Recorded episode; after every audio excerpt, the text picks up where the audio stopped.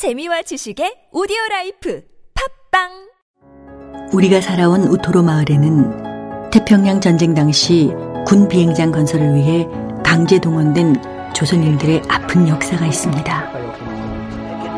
역사는 더 오래 기억하는 사람들의 것. 역사는 결국 함께 기억할 때 완성됩니다. 우토로 평화기념관 건립을 위해 당신의 참여가 필요합니다.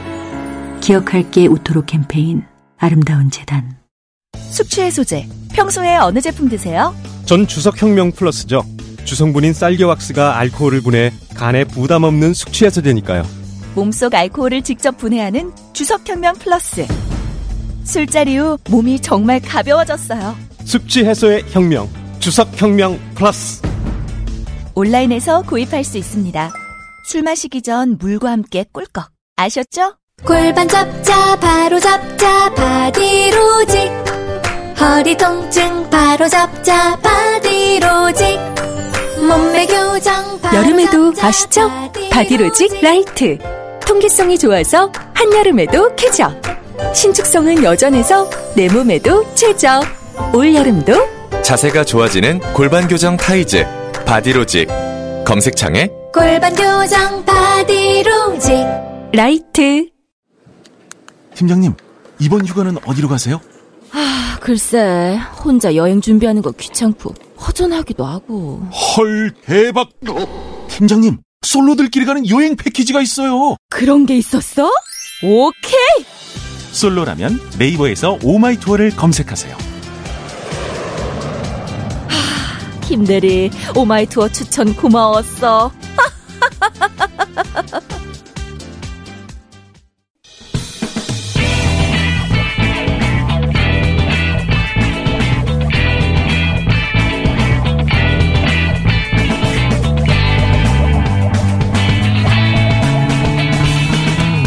김어준의 뉴스 공장.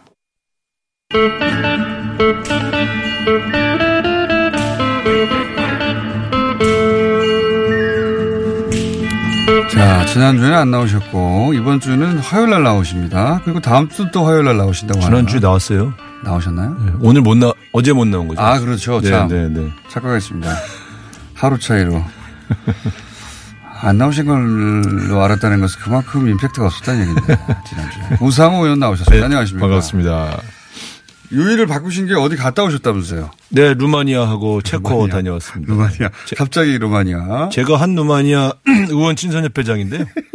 한 왜, 왜 루마니아. 웃으세요? 예. 아니, 갑자기 루- 루마니아는 독재, 차우체스크, 이거밖에 생각이 안 나가지고. 80년대 후반에 예. 결국은 무너져서 바뀌었죠. 예. 그 제가 루마니아 친선협회장만 지금 7년. 7년째. 예. 친선협회장 보통 4년에 한 번씩 바꾸는데 친루파입니까? 저는 그렇죠. 그 제가 루마니아에서는 우상호 모르면 간첩이에요. 루마니아 국회에서는 그렇죠. 국회의원들은 거의 저 한 20명 정도 제, 제 친구들 이번에도 친한 한 루마니아 친선협회 부회장 루마니아 그분 지역구 가서 네. 같이 그분 집에서 또 대화도 하고 이게 원래 친선협회는 그 의원하고 친구가 돼줘야 국익에 도움이 됩니다. 근데 저는 그걸 떠나서 제가 이번에 루마니아 체코 어, 프라하에 갔었는데 뉴스 공장을 많이 들으시더라고. 아, 그거야 뭐 당연하죠. 예. 그래서 전, 전 세계에서 많이 들으니까. 당연하다고 이렇게 하지 마시고 꼭 감사할 줄 알으셔야 돼요. 이번에 프라의 그 한국 식당에서 예. 그저 축구 예. 결승전 우리 교민들하고 같이 봤어요 저녁 때. 예. 어, 거기 6시. 근데 그분들이 전부 하- 빨간색 옷을 입고 아이들을 데리고 와서 뉴스 공장 잘 보고 있다. 김호준 잘 보고 있다. 공장장한테 잘 안부 전해달라 하면서 여기 출연하면 반드시 얘기해달라. 어. 특이한 게 거기 그 해설하신 분이 어, 축구를 딱 두 번째 보신 아주머니가 해설자라고 전, 저, 저한테 인사를 해서 태어나서 축구를 두 번째 보시는 아, 분이. 한참 웃었습니다만 어쨌든 거기서 되게 우리 교민들이 열심히 생활하고 계셔서 네. 또 뉴스 공장 열심히 보고 계셔서 뉴스 공장 통해서 제가 네, 다시 감사드립니다. 예, 감사드립니다. 분들. 네. 이렇게 부족한 저희 우상호 의원을 환대해 주셔가지고. 그래서 체코하고 루마니아 의원들과 친선을 다지고 돌아오셨다. 아, 그렇죠. 거기에 진출한 한국 기업들 네. 어, 좀 도움도 많이 달라고 부탁도 하고 이제 의원들이 굉장히 저 한국에 우호적이어서 분위기가 좋았습니다. 알겠습니다. 그 사이에 어, 한국에서는 또 많은 일들이 있었습니다. 네. 윤석열 후보자 내정자인데 윤석열 지검장이 지명됐어요. 네. 예. 이거 어떻게 평가하십니까? 그래서 저도 설마 이렇게 기습하게까지 하게 할까. 서초동에서는 네. 그 에이 그렇게까지는 안할 거라는 전망이 많았다고 하더라고요. 저도 보니까 예. 겁이 많아졌나 봐. 이렇게. 늙은 거죠. 어, 그러니까 이렇게 갑자기 이렇게까지 야 하시겠, 하시겠나 네. 그랬는데 과감한 혁신을 선택하신 것 같습니다. 어쨌든 윤석열 신임 총장 후보자는 사실 이제 야당에서는 뭐 코드 인사다 이렇게 하지만 예. 우리도 두려워하는 분입니다. 왜냐하면 우리 말도 잘 안. 듣는 분이니까. 그럴 예, 거예요. 예, 예. 원리 원칙주의자니까. 예. 그래서 특검 때 제가 이제 원내대표 했지 않습니까? 근데 어뭐 진짜 원칙주의자예요. 이 수사에 관해서는 다른 이빨이 안 들어가요. 뭐 예. 누가 옆에서 뭐뭐 이렇게 이렇게 저렇게 얘기하는 것이 중요한 게 아니라 예. 정말 이 양반 수사 저는 여야 정치인 모두가 떨어야 된다고 봅니다. 아니 잘못한 게 있어야 떨지 뭐저 잘못한 게 없는 사람들이 왜 떨어? 잘못한 사람 잘못한 게 어떻게 보면. 이제 문무일 총장도 사실 제가 볼 때는 좋은 분이고 훌륭한 분이었는데 이제 이분에게 따라붙는 표현이 강골 검사 아닙니까? 강골. 예. 강골은 야당에게만 강골이 아니에요. 아니 그러니까요. 네. 아니 박근혜 전 대통령이 임기 첫 해에 네. 보여줬지 않습니까? 본인이 온몸으로 윤, 윤석열 검사가. 어쨌든 제가 볼 대통령에 관련된 사안인데도. 기대가 됩니다. 어쨌든 좀 제대로 국민의 사랑을 받는 그런 검찰총장으로서 검찰 개혁에 앞장서 주시면 어 뭐 저 정말 이 어떤 세상의 변화에 크게 기여하실 거라고 봅니다. 검사는 뭐 자기 할 일만 제대로 해도 국민의 박수를 받죠. 아 그렇죠. 예. 네. 소위 과거에는 하명 수사, 예, 네. 청와대에서 이거 수사하라고 해서 하는 수사들 네. 그런 거 많이 했잖아요. 그럼요. 어, 문재인 정부에서는 그걸 하지도 않겠지만 설사 있다 하더라도 받을 사람도 아니다. 예. 오히려 그런 거를 왜 하냐고 화해를 하를 낼 사람이니까. 그러니까 이분이 그냥 특별히 하명할 필요가 없어요. 이분이 알아서 사, 이 사회에 썩은 환부를 도려내는 일만 해주시면. 과거에는 이제 정치적 사건을 하명을 했죠. 예. 네네. 정치적인 사건이 뭐 만들 게 뭐 있습니까? 자, 어, 여야 뭔가 찜찜한 구석에 있는 정치인들은 다 두려워해야 될 사안이다. 의원님은 뭐게 없나 봐요. 아유, 걱정할 거 없습니다. 네, 네. 자, 그리고 임시국회 예, 사당은 합의를 했는데 네. 문제는 자유한국당 아닙니까? 자유한국당은 뭐 경제청문회를 개최해야 한다거나 정개특위 위원장을 바꿔야 한다거나 계속해서 이제 요구 사건, 요구 조건을 내걸고 있어요. 예. 이거 안 들어오겠다는 얘기 아닙니까? 그죠? 그러니까 어제 자유한국당의 의원총회에서 내린 결론은 이제 자유한국당이 이제 망하러 가는 길입니다. 망하러 가는 길. 안 들어오겠다고 한 거죠. 이게 이제 제가 볼 때 정도를 넘어선 거죠. 어제 정도는 그 새로운 조건을 걸더라도 들어가서 투쟁하겠다 이렇게 선언하면서 들어와야 할 마지막 날짜였어요. 근데 제가 볼 땐 헛된 명분에 사로잡혀서 잘못된 판단을 한 겁니다. 이렇게 하면 이제 야당이 정말 발목 잡는 정당으로 낙인이 찍히는 날입니다. 이거 말이 안 되는 거거든요. 그러니까 적어도 폐수출에 관련되어서 시작된 장애 투쟁을 정리하는 날인데 어제가 예. 경제청문회라고 하는 새로운 쟁점을 걸면서 안 들어오는 것은 누가 봐도 국민들이 누가 봐도 아니 이게 뭐 하는 짓이냐 이렇게 될 수밖에 없죠. 추경 전에 추경을 하기 위해서는 경제청문회를 어, 해야 한다고 요구하고 있는데 지금까지 추경을 뭐 수십 번 더 했지만 네. 추경하기 전에 추경 때문에 경청문회 한 국회가 어디 있어요? 없죠. 한 사실. 번도 하는 적 없어요. 네. 그 추경 때문에 하는 게 아니고 대한민국 경제 위기 때문에 자신들이 진단하겠다 그러면 청문회가 아니라 상임위 각 상임위에서 네. 우리는 복귀해서 이 상임위에서 최근 경제 위기의 문제점과 진단과 그다음에 또 이 정부의 문제점을 지적하겠다 이렇게 선언했으면 그건 명분이 있단 말이에요. 예를 들면 경제를 위해서 민생을 위해서 복귀한다고 하면 그 말이 되는데 청문회를 안 해줘서 안 들어온다? 그건 청문회라는 게 어차피 상임위 청문회거든요. 네. 뭐 행안위, 행안위에서 청와대 사람들 불러서 하면 되는 거 아닙니까? 아니 운영위원회에서 청와대 사람 어차피 다 나오게 돼 있고. 네. 그 다음에 기재위 열면 어차피 경제장관 운영이 나오고. 참 운영이. 네. 네. 그 다음에 대정부 질의가 또 있잖아요. 네. 지금 현재 있는 대한민국의 의회 제도에서는 이 세, 이분들이 하려고 하는 거를 할 수 있는 상임위와 여러 장치가 다 있어요. 그 제가 볼 때는 그걸 잘 활용하면 될 문제지. 특별히 예를 들어 경제 문제에 있어서 어떤 사고가 터졌다. IMF다. 뭐 이러면 그거 해야 돼요. 왜 그 원인을 진단해야 되니까. 근데 어쨌든 저는 이 경제 청문회를 내건 거는 패착이 같아요. 안 하려고 하는 거죠. 네. 지금 그 민생 투어 한 직후에 어 지난달에 황교안 대표가 복귀했다면 딱 타이밍이었는데 그 타이밍이 지나가면서 복귀는 해야 되는데 복귀할 때 내세울 만한 적당한 명분이 없다 보니 그러니까 이제 국회로. 돌아올 때 폐수출에 관련된 거는 우리가 충분히 문안을 양보했기 때문에 그걸 명분으로 들어오면 되는 거였어요. 그러니까요. 그런데 이제 새로운 쟁점으로 이동하기 위해서 경제청문회라는 걸 내건 거죠. 근데 하나의 쟁점을 해소할 땐 그 쟁점 해소에 최선을 다하고 들어와서 그 다음 쟁점으로 넘어가는 게 현명한 건데. 안 들어오겠다고 하는 건데. 사실은 안 들어오겠다는 게 아니라 네. 뭐라도 따내고 들어가자 이렇게 장사 속으로 나오니까 정치는 이렇게 계산하면 망하는 거예요. 얻어낼 거 얻어냈으면 들어와야지. 그러니까 제가 볼 땐 근데 이렇게 해서는 받아주지 않을 걸 뻔히 아는 제안을 계속하는 이유는 안 들어오겠다는 거 뻔히 아닙니까? 하는 거 아니라 계속 밀면 밀릴 거라고 지들이 생각. 급하니까 일부는 양보할 거라고 생각하고 있는 거죠.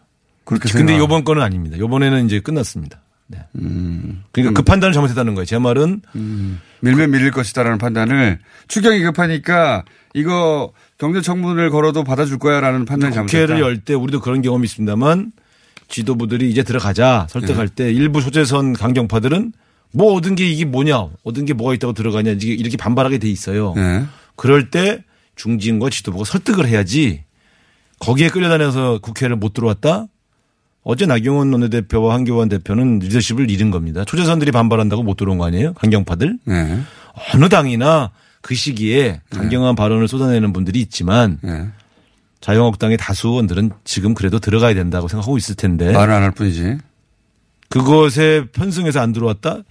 이러면 당이 앞으로 어떻게 운영됩니까? 저는 걱정되네요. 그러니까 지도부가 어, 강경파에 끌려다니는 것이다. 어제는 바로 그런 모습이었다고 저는 보는 거죠. 그래서 제가 판단을 잘못했다. 그래도 저 지금은 들어갈 때다. 그리고 여러분들이 얘기하는 강경한 주장을 안에서 관찰하겠다. 이렇게 얘기해서 설득했어야죠. 뭐 많이 해보셨으니까 네. 일리 있는 이야기네요. 아, 그럼요. 제가 언제 틀린 얘기 했습니까? 이건 어떻습니까? 이 와중에 홍문종 의원이 친박신당, 친박신당이라고 표현 안 했지만 누구나 아는. 네네. 어, 신공화당이라고 한다, 부른다고 하니 같이. 네. 신공화당이면 뭐. 신공당. 예. 박정희 전 대통령, 박근혜 전 대통령을 잇겠다는 거죠. 네, 그렇습니다. 그럼 당연히 친박신당인 건데, 당장 여기 합류할 의원들이 없는 거는 뭐 당연한 것 같고. 네, 그렇죠. 예. 모양도 안 갖추셨는데. 이 당이 이제 그 소위 힘을 얻을 것이냐 아니냐에 따라서 내년 총선이 크게 달라지지 않습니까? 어떻게 네. 보세요? 일단 배경을 말씀드리면은 이제 홍문정 의원을 필두로 해서 중진 친박들은 예. 황교안 대표를 원래 이렇게 모셔올 때 싫어했어요. 이분이 박 같더라고요. 대통령을 배신한 사람이다라는 마음의 그 앙금이 있었거든요. 떨떠름하게 여겼다. 근데 이제 초재선 범친박들이 이제 몰고 온 거죠. 데리고 왔는데 네. 홍문정 의원 입장에서는 어차피 황교안 대표가 결국은 총선 앞두면 네. 친박의 일부를 자기가 다음 대통령이 되기 위해서 칠 거다라고 네. 판단하고 있었지 않습니까? 예, 예. 진작부터. 어, 그러니까 이제 이분은 이번에 더 늦게 있다가 망신당하는 것보단 일찍 옮겨서 네. 새로운 보금자리를 만들어 놓고 이제 그 자기와 생각이 비슷한 분들을 하나하나 공천에서 탈락하는 사람들을 모으겠다는 거 아닙니까? 구부릴 거예요. 하나는 공천 탈락자도 있을 거고 네. 이게 대구 경북에서 만약에 반응이 세면 대구 경북을 기반으로 한 일부 중진들이 넘어올 수 있죠. 그러니까 제가 볼 때는 일찍 미리 이 자리 자리를 잡아놓고 어, 작업을 작- 작업을 하겠다 이런 판단이신 것 같고 네. 결국 이 문제로 인해서 가장 큰 효과는 황교안 대표 쪽에서 친박에 대한 어떤 그 인사 혁신이랄까 이걸 큰 폭으로 할 수 없게 된 거죠. 그렇겠죠. 큰 폭으로 하면 그냥 다 일로 넘어가면. 어쨌든 현역 의원의 직위를 공천 탈락한 현역 의원들이 교단체를 구성할 수준이 되면 안 되니까. 네. 박지원 대표는 뭐 20석 된다 이렇게 말씀하시지만 그는 황교안 대표가 20명을 잘라낸다는 전제인데 네. 저는 20명 못 잘라낸다고 봅니다. 이게 그 자유한국당 입장에서는 큰 딜레마인 것이 그 소위 이제 과거 과거형 인물들 혹은 뭐 친박이라고 확- 확실하게 사람들이 아는 인물들은 많이 교체해야 당이 변한 듯한 느낌을 줄 네. 텐데 네. 그렇게 많이 교체하려고 했더니 이, 신, 이 신당이 생겨버리면 네. 그 신당의 몸집을 키워주니까 많이 교체할 수 없고 그러면 또 그 바뀌었다는 느낌을 줄 수가 없어서 딜레마가 시작된 예. 예. 고민이 있겠어요. 딜레마가 시작됐죠. 그래서 황교안 대표가 이제 정치 시험 때 본격적으로 든 겁니다. 당내 정치. 그러니까 우리랑 싸울 땐 편했죠. 재밌었고. 무조건 가방. 메고 다니면서. 그런데 정치가 꼭 그렇지 않습니다. 내부 문제 정리를 못하면 네. 지도자의 반열에 들지 못하는 거죠. 그러니까 이분들을 치고 친 대신 대중의 지지를 얻어서 총선을 승리하면 네. 이분이 지도자가 되는 거고 이 정리를 못하면 이제 무너지는 거죠. 네. 총선이 그게 워낙 어려워서 어 그거 제대로 정리 못해서 어 사라져버린 중앙부대 그러니까 대중의 시선에 사라져버린 가장 대표적인 인물이 가장 가까이 있는 인물이 김무성 전 의원 아닙니까? 대표였는데 지난번 총선 때 어려움을 예. 어려움을 겪었죠. 네. 그때 어 대선 잠재적 후보 지지율 1위를 달리던 분이에요. 이분이. 네. 총선 끝나자마자 추락했죠. 그러니까 이제 이분의 지- 이분의 뒤를 이을 건지 네. 박근혜 대통령 같이 카리스마를 가지고 탁 치- 네, 상대방을 치고서도 총선에 승리하는 모습을 보일지가 결국 이분의 운명이 달린 문제인데 지금 봐서는 네. 이번에 원내로 안 들어온 걸 봐선 아 이게 변화무쌍한 전략 전술을 구사하는 분은 아니구나. 변화무쌍하지는 않을 것 같아요. 네. 항상 똑같은 것 같아요. 제가 볼 전략은. 때는 네. 그래서 이제 태극기 부대까지 포함하고 중도 외연으로 가려고 하다가 네. 갑자기 또 태극기 부대가 빠져나가는 이런 어, 외우 내한의 이제 시대가 온 것이죠. 여기서 이제 박근혜 전 대통령이 어떤 메시지를 유영아 변호사를 통해 내느냐. 박근혜 대통령은 기본적으로 황교안 대표를 좋아하지 않습니다. 그런 것 같아요. 예. 홍문종 의원이 황교안 박근혜 대통령이 황교안 대표를 좋아하는데 어떻게 탈당을 하시겠어요? 그러니까 박근혜 전 대통령이 어떤 특정 시점에 나는 어, 황교안 대표에 대해서 어, 대표로 인정하지 않는다든가 나를 계승하다고 보지 않는다. 이렇게 선언할 때 그 렇게까지 할까요? 근데 어떤 파급력이 있을까? 최순실하고 최순실이 지시를 해야 되는데 그게 지금 그렇게 지시 지시를 받지 못하는 상황에서 그런 그런 메시지를 내보내기 좀 어려울 거라고 보고 이제 조원진 저이 홍문종 두 분이 이제 그 박근혜 대통령을 대변한다고 하면서 하는 메시지들이 전달이 되겠죠. 그러나 그러니까요. 현역 친박 의원들이 과연 대- 박근혜 대통령이 그런 메시지를 간접적으로 전달한다고 해서 예. 선도 탈당을 할 거냐? 그렇게는 보기 어렵죠. 선도 탈당은 안할 거예요. 홍문종 의원께서도 어제 말씀하신 게 현역 의원들은 고민이 많을 겁니다. 이제 네. 김진태 의원 외로울 겁니다. 뭐 이런 얘기를 이렇게 하시는 게 이제 빨리는 못 와도 황교안 대표가 칼질을 시작하면 당신들이 안 올 수 있어 이 소리죠. 하면 당연히 살 길을 찾아가겠죠. 그걸로 가겠죠. 예. 당에서 당신 다음에 통선 못 나와 하면 당연히 살 길 찾아 나가겠죠. 근데 그게 최대한 늦춰서 하겠죠. 하더라도. 그렇습니다. 연말 연초니까 네. 저, 저 신박 신당이 제대로 힘을 발휘하지 못할 시점에 네. 기습적으로 일부를 쳐내야 되는데 또 그러면 그럴수록 당이 변했다는 이미지를 홍보할 시간은 너무 줄어드니까 딜레마가 생기긴 생겼어요. 예. 그래서 이제 사실은 이제 그게 정치력의 시험대라는 거죠. 근데 김영태 의원은 친박들 쳐내면 바른미래당하고 통합할 수 있다는 생각을 갖고 보수 통합 얘기를 하고 계시잖아요. 예. 더, 더 좋다. 그러니까 시점을 너무 늦추면 또 통합을 못 하잖아요. 이게 이런 게 참 어려운 거예요. 방정식이 굉장히 어려운 네. 방정식이 이제. 네. 그래서 어쨌든 이제 이런 이런 날이 온다고 본 것이죠. 정치에서 양손에 떡을 다 줄 수는 없다. 그런 점에서 황교안 대표가 초기부터 방향을 정하고 어려움이 있어도 밀고 나갔어야 되는데 너무 편한 길로만 가고 있다. 저는 그렇게 보고 있는 거죠. 아, 그러면서 얼굴에 만면의 미소를 띈 걸 보니 본인이 생각한 대로 풀리고 있다 이렇게 아니 생각해요. 무슨 정치적인 무슨 계산을 해서가 아니고 예. 논평을 하자면 그렇다. 예. 자, 조만간 그 8일을 맞이해서 금강산 가신다고 하니까 예. 아니, 신청을 했고요. 아, 직 허락이 허가도 아직 예, 이거는 이제 북한의 초청장이 와야 되는데 예, 어떻게 할지는 지금 일단 시진핑 와서 회담하고 바뀌는 이제 한반도 정세를 보면서 근데 선도적으로 우리가 좀 신청해 놓자 연세민주 동문회에서 이렇게 시작을 해서 예, 많은 분들이 함께 신청하시기 바랍니다. 그 의원님이 가시고 같이 갈 사람은 여기 모여라 이런 거 하시는 거예요?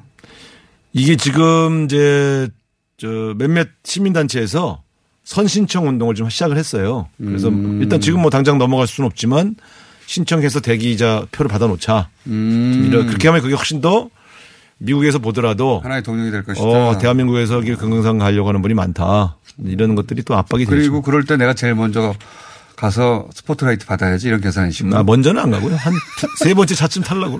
3호 차쯤 탈라고. 자, 우상호 의원이었습니다. 감사합니다. 네, 감사합니다.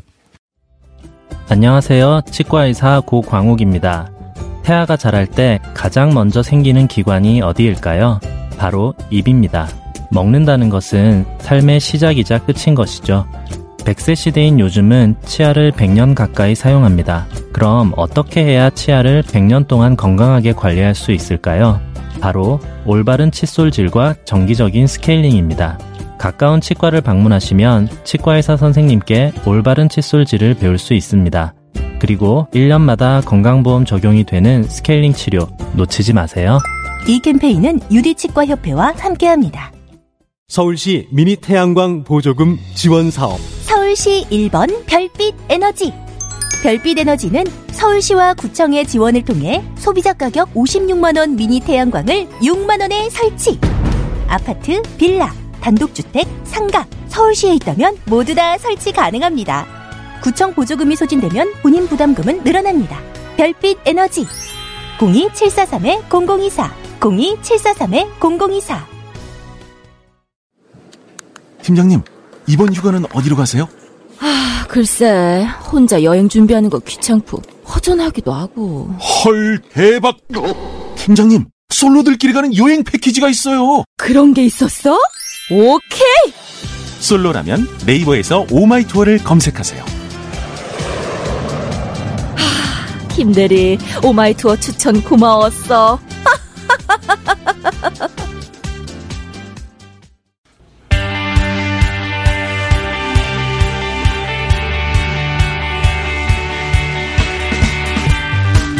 미국의 원전 안전에 관한 최고 감독 권한을 가진 미국의 원자력 규제위원회 NRC 위원장을 역임하다 2012년 돌연 원자력계를 떠나서 반원전 활동을 현재 하고 있는 인물이 있습니다. 이제 원전은 금지되어야 한다고 주장하는 한때 원전 신봉자였던 그레고리 야스코 전 NRC 위원장을 만나보겠습니다. 어, 만나서 반갑습니다. Nice to meet you too. 네, 저는 만나 뵙게 되어서 반갑습니다. 네, 답변이 굉장히 짧으신 분이네요. Chairman. 자, 이제 질문 드릴게요. 어, 물리학자로 물리학을 전공하신 걸로 알고 있고 젊은 시절부터 이 원자력 업계에서 일한 것으로 알고 있습니다. 어, 이 원자력 업계에서의 커리어를 간단하게 좀 요약해서 알려주세요. Yes, well, I started out my 네, 사실 제가 이제 물리학을 전공을 했는데 처음에 물리학을 전공하고 이 물리학 박사 학위를 취득했을 그 당시에는 제가 이 원자력 업계에서 사실 많은 경험이 있지는 않았습니다. 그래서 제가 처음에는 이제 정책 쪽에서 이제 관여를 하면서 원자력 관련 일을 시작했는데요. 맨 처음에는 미국 의회에 네바다주의 해리 리드라는 상원 의원님과 이제 함께 이 원전과 관련된 그 정책 쪽에서 일을 하기 시작을 했고요. 그 다음엔 또 그 매사추세 츠주의 그 에드워드 마키라는 상원 의원님과도 일을 했는데 두 상원 의원님 모두와 제가 일을 할 때는 원전의 안전과 또 핵 폐기물 그리고 그 외에 또 육하 산에서 저희가 미국에서 하려고 했던 그 핵 폐기물 저장소 그런 부분의 이슈와 관련해서 음. 일을 시작했습니다. 그 마지막으로 이 업계에서 일을 하신 것은 이제 원자력 규제위원회 NRC의 위원장까지 하셨는데 이 NRC는 어떤 일을 하는 곳입니까? 네, 그래서 제가 처음에는 미국의 원자력 규제 위원회의 위원으로 들어가서 이제 일을 하기 시작을 했고요. 그 다음에는 미국 원자력 규제 위원회의 위원장까지 돼서 이제 전체적인 그런 일을 도맡아 하게 됐습니다. 이 원자력 규제 위원회 NRC가 하는 일에 대해서 말씀드리면은 원자력 발전소의 안전을 담보하는 그런 일을 하고 있고요. 원자력의 안전과 또 이런 원전의 점검 또 라이선스 같은 거 허가 내주는 일 등도 하고 있고 기존의 원전의 그 안전도 저희가 모니터링하면서 또 신규 원전 같은 것들도 저희가 이제 어, 점검하는 일을 하고 있습니다. 그러니까 원전 안전에 관한 정책도 만들고 그리고 실제 허가도 내고 그리고 감독도 하는 안전에 관한 그러니까 결국은 음 미국 대중에게 원전이 안전하다고 설득하고 이해시키는 일도 하는 거죠. 네, role. 지금 하신 말씀이 맞고요. 당연히 위원장의 역할로서 이제 우리는 미국 대중들에게 이 원전이 안전하다, 원전 업계가 안전하다라는 거를 저희가 설득을 해야 되는 역할이었는데 사실 제가 이제 경험한 바로는 지금 NRC, 즉 미국 원자력 규제 위원회의 위원장과 또 그 위원들이 사실 이 미국 대중에게 원전이 안전하다는 것을 설득해야 되는데 오히려 이 원전 업계와 더 가깝게 일하는 것을 제가 목도한 바가 있습니다. 그러니까 NRC는 미국 대중들에게 원전이 안전하다고 설득하고 그리고 실제 원전이 안전하게 어, 운행될 수 있도록 관리 감독해야 하는데 그게 주 임무인데 실제로 일을 해보니까 원전 업계를 대변하거나 변호하는 일을 더 많이 하더라. 그걸 깨닫게 되었다. 이런 말씀이신 거죠? Yes, I, I saw that a lot. 그래서 말씀하신 것처럼 이제 저도 이 미국 원자력 규제 위원회인 NRC에서 일을 하는 동안 원전이 안전하다는 것을 이제 증명을 하면서 이 대중의 이익을 제가 챙기기 위해 노력을 했지만 아, 실제 일을 해보니까 사실 저한테도 이제 여러 가지 압박이 왔고 또 이 위원회 자체에도 이제 여러 가지 압박이 와서 결국은 미국 원자력 규제 위원회가 관리 감독해야 되는 원전 산업을 오히려 지지하는 그런 방향으로 이제 흘러가고 있는 것을 제가 목도했습니다. 원래는 독립된 규제 기관의 역할을 해야 되는데 사실 실제로는 우리가 규제하고 감독해야 되는 원자력 산업계를 오히려 우리가 떠받쳐서 지지하고 있는 음. 그런 것이 현실이었던 것 같습니다. 아, 아마도 이제 그런 현실을 깨달으면서, 어, 그 NRC를 떠나신 것 같은데, 그게 이제 동일본 대지진 이후인 것으로 알고 있습니다. 이, 이런 생각들이 어느 갑자기 된 것이 아니고 아마 점차적으로 여러 단계를 거쳐서 그렇게 변화가 일어났을 텐데, 원자력 업계에 대해서 그런 의구심을 강하게 가지게 된 어떤 첫 번째 계기가 있습니까? 제가 이제 처음으로 이제 이 원자력이라는 것 자체에 대해서 제가 과연 이게 올바른 에너지원인가라고 의구심을 갖기 시작한 것은 이제 말씀하신 것처럼 2011년 동일본 대지진 그 사고 후쿠시마 원전 사고 이후였습니다. 이제 그 당시 이제 저도 압박을 받았고 또 이 미국 원자력 규제 위원회인 NRC에도 이제 압박이 많이 내려왔습니다. 아, 제가 직접 그때 이 사고 당시 목격했던 것은 이제 일본에서 이 원자력 원전 사고가 나고 난 이후에 거의 수십만 명의 일본 사람들이 집을 떠나서 대피해야만 했고 또 일본 경제도 휘청거리게 됐고 이제 이걸 보면서 정말 전 세계적으로 아주 큰 사건 사고였고 제가 개인적으로 느끼기에도 아 과연 이 앞으로 원자력이라는 것이 계속 유지가 될 수 있을지 이에 대한 강한 의구심을 갖게 하는 그런 계기가 되었습니다. 그 사고를 보시면서 당연히 NRC 위원장이니까 미국 내에서의 원전 안전 규정도 더 강화하려고 노력하셨을 거라고 짐작을 합니다. 그렇게 미국 내에서 원전의 안전 규정을 더 강화하려고 했을 때 미국의 원전 업계는 어떻게 반응을 했나요? 네, 동일본 그 원전 사고 이후에 이 NRC의 그 최고 전문가들로 구성된 그 테스크포스 TF를 만들어서 이제 이에 대한 대응을 했고 동일본 대지진 사고가 난 4개월 후에 저희가 이 보고서를 발간을 했는데 이 보고서가 나오자 원전 업계뿐만이 아니라 NRC의 위원들조차도 이 보고서에 대해서 이제 반대표를 던지기 시작을 했습니다. 저희가 이제 마련 이런 권고 사항을 이행하기 위해서 정말 열심히 노력을 했지만 결국은 안 타깝게도 제가 이제 공고했던 사항 중에서 아주 몇 가지 일부만 시행이 됐고 이 결국 원전 업계는 이러한 권고 사항을 막는데 성공을 했습니다. 그 대형 사고가 나서 안전을 강화하자는 당연한 보고서를 냈는데 원전 업계는 무슨 명분으로 그걸 어, 반대를 했습니까? 당시 미국의 원전 업계는? 네, 당시 이제 이 원전 업계에서 반대했던 가장 큰 이유는 이런 권고 사항이 시행이 되면은 결국 비용이 많이 들 거다. 돈이 너무 많이 들기 때문에 안 된다라고 반대하는 거였고요.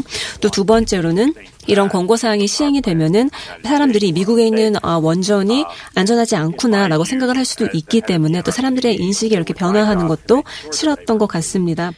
그러니까 오바마 대통령이 위원장으로 지명하고 당연히 법적으로 보장된 권한인데도 불구하고 원전의 안전을 강화하는 것은 그리고 당시 후쿠시마 같은 큰 사고가 있음에도 불구하고 결국 원자력업계의 로비가 그런 법적인 권한이나 당연한 의무보다 더 힘이 셌던 겁니까? 네, 맞습니다. 이 미국 원자력 규제 위원회 같은 경우는 다섯 명의 위원으로 구성이 되어 있습니다. 물론 제가 위원장이긴 하지만 아, 이러한 권고 사항을 시행을 하려면은 이 위원들의 또 도움이 있어야 되는데 이 원자력 업계에서는 이 대부분의 위원을 이제 자기 편으로 만들어서 이 원전 업계를 지지하도록 이제 조정을 했던 것이고요. 제가 위원장이긴 했지만 제 힘만으로는 이런 권고 사항을 시행하기가 어려운 그런 상황이었습니다. 그래서 그때는 의회의 자기 편들 또 위원회에 있는 위원들까지 자기 편으로 만들어서 결국 이런 강력한 로비 활동을 벌여서 결국은 권고 사항이 시행되지 못하도록 한 것이었고 이 사건의 계기로 제가 아 정말 이 원전 업계의 로비가 아주 강력하구나라는 거를 이제 뼈저리게 느끼게 되었습니다.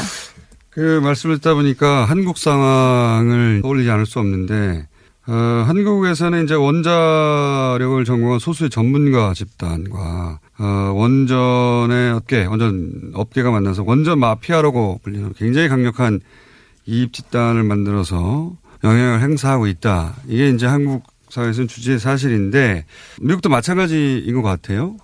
Yes, it's, it's very. 네, 한국과 아주 비슷한 상황이라고 볼 수 있고요. 미국에도 이 원전과 관련된 아주 파워풀한 그런 로비를 하는 그 이익 집단이 있습니다. 이 원자력 업계와 또 원자력 기업들 이런 사람들이 모여서 이 원자력과 관련된 정책에 상당히 큰 영향을 미치고 있고요. 비슷한 상황인 것 같습니다. 어, 그렇게 이제 만들어진 강력한 이익 집단 여기에는 이제 한국의 경우에는 언론과 정치인도 같이 강력하게 결속돼 있는데 한국의 경우에는 그렇게 결속한 이익 집단이 원자력이 환경 문제에 대한 유일한 해법이라고 주장을 해요. 그러면서 지속 가능한 대체 에너지에 대해서 그 부정적인 인상을 대중에게 심어주려고 여러 가지 노력을 하고 있거든요. 미국은 어떻습니까? Yes, so there's a very similar situation in the United 네, States. 미국 상황도 이제 상당히 비슷한 것 같습니다. 아, 그런데 이제 제가 볼 때는요, 결코 원자력이 이 기후 변화를 포함한 그런 환경 문제를 해결하는 솔루션이라고는 저는 생각을 하지 않습니다. 아, 지금 현재 미국에 보면은 98개의 원전이 있고요. 또 신규 그 허가를 받은 원전이 4개가 건설 중이었는데 이 중에 2개는 이미 캔슬이 됐고 나머지 2개는 점점 시간이 지나면서 지금 한 300억 달러 정도가 이제 드는 정도로 비용이 마구 올라가고 있습니다. 그래서 제가 볼 때는 미국에서뿐만이 아니라 전 세계적으로 이 전력을 생산하는 가장 비싼 방식이 바로 원자력이라고 보고 있고요. 물론 탄소 배출은 없지만 탄소 배출이 없는 전력 생산 방식 중에서 가장 비싼 게 바로 원전이라 생각하고 있고 또 말씀하신 것처럼 원자력이 기후 변화를 해결하는 어떤 해결책이다라고 말하는 거는 아주 위험한 발언이라고 생각을 하는데요. 그 이유는 사고가 나거나 뭐가 문제가 생기면 바로 또 이거를 닫아 버려야 되기 때문에 또 신뢰성이 좀 떨어지고 또 비용도 가장 비싸기 때문에 결코 기후변화 문제를 해결하는데 원자력이 해결책이 될 거라고는 생각하지 않습니다. 어, 전공 관련 분야를 전공했고 그리고 미국 NRC 위원장까지 지냈고 그리고 한때 본인이 원자력 발전의 신봉자였던 전문가가 하는 말이라서 굉장히 이제 무게가 다른데 이 질문을 드리고 싶습니다. 한국에서는 그런 그 강력한 이익 집단인 한국의 보수 정치나 보수 매체들이 전 세계가 원전을 계속 확대하고 있다고 얘기하고 있거든요. 어, 이 그 주장에 대해서 팩트 체크를 좀 해 주십시오. That's false. 아, 그러한 주장은 틀렸습니다. 지금 전 세계적으로 봤을 때 중국을 제외하고는 이 원자력을 대규모로 사용하고 있는 나라 또는 이거를 증설하고 있는 나라는 없다고 볼 수 있고요. 심지어 중국에서도 이 원자력을 많이 이제 사용하고 있지만 동시에 풍력 또는 태양광 또 수력 이런 다양한 신재생 에너지도 상당히 많이 지금 사용을 하고 있는 실정입니다. 그다음에 제가 볼 때는 이 원자력 산업은 이제 죽어가고 있는 산업이다, 사양 산업이다라고 보고 있고요. 탄소 배출 없이 전력을 생산할 수 있는 가장 청정한 방식, 저렴한 방식이 이 신재생 에너지라고 보기 때문에 미래는 이 신재생 에너지에 있다고 생각합니다. 알겠습니다. 그 한때 원자력 발전의 신봉자였던 것으로 저는 알고 있습니다. 원자력 발전을 지지했던 것으로. 그런데 이제는 신재생 에너지로 어, 모두가 전환해야 된다고 원전은 더 이상 짓지 말고 어, 반대하는 원전 반대론자가 되셨고 그런데 원전 업계 한 가운데 계셨던 분이고 전공하신 분이기 때문에 그 견해를 들을 수 있는 기회는 아주 어, 저희로서는 귀중했고요. 알겠습니다. 오늘 여기까지 하겠습니다. 미국 NRC 위원장이었던 그레고리 야스코 씨를 만나봤습니다. 감사합니다. First of all, thank you for 우선 저도 이 프로그램에 초대해 주셔서 정말 감사하다는 말씀 드리고 싶고요. 저도 함께하게 돼서 영광이었습니다. 네, 감사합니다. 자 그리고 통역에는 김혜미 통역사였습니다.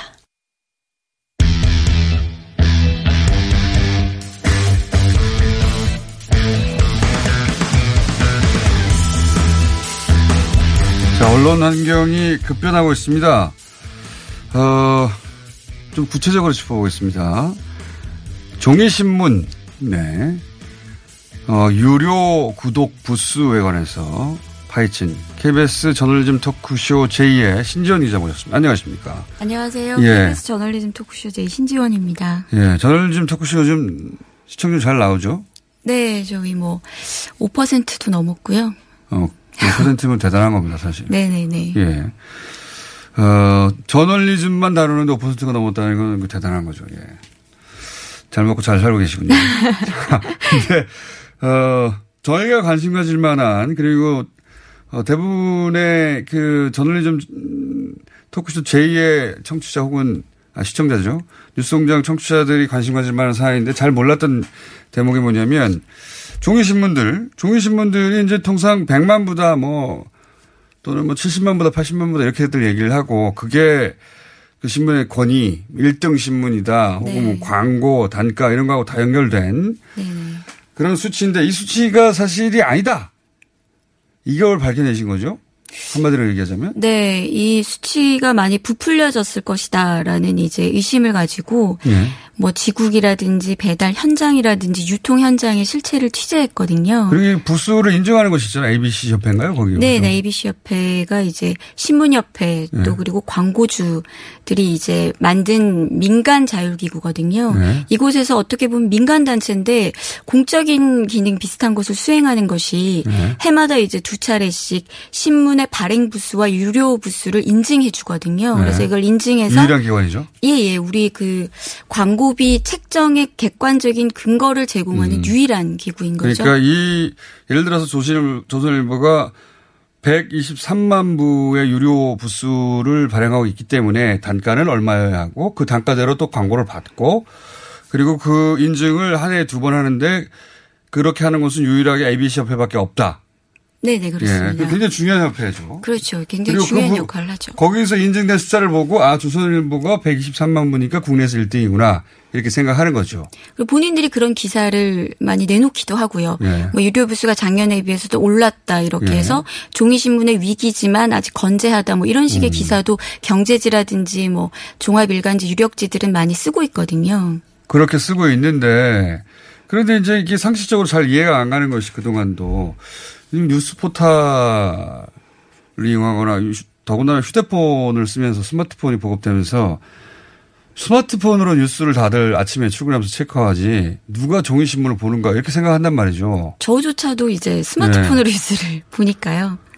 그래서 스마트폰으로 뉴스를 보는 비율도 또, 어, 그, 매년 조사를 통해서 나오잖아요. 어디죠, 거기가? 그, 한론, 한국 한국 언론. 언론진흥재단에서 예, 예. 이제 수용자 의식 조사 같은 것들을 자료를 발표를 하는데 뭐 작년에 발표한 자료를 보면은 이게 2011년 19.5%에서 18년 19.5%라는 건 뉴스를, 어, 모바일 인터넷으로 얼마나 보십니까 할 때한 네네네. 20% 정도는 나는 뉴스를 종이가 혹은 다른 게 아니라 네네. 모바일로 본다는 비율. 그렇죠. 그렇게 말씀을 하셨던 응답자가 2018년이 되면은 80.8%로까지 증가를 하거든요. 폭발적으로 네. 늘어났고 반면에 종이신문 구독률은 뭐 96년에 69.3%였다가 예. 2017년에는 9.9%로 두 자릿수 아래로 처음 떨어졌고 지난해에는 9.5%에 불과한 것으로 조사가 됐단 근데 말이죠. 신문을 뭘 통해 보십니까? 했을 때 9.5%만 난 종이신문으로 봐.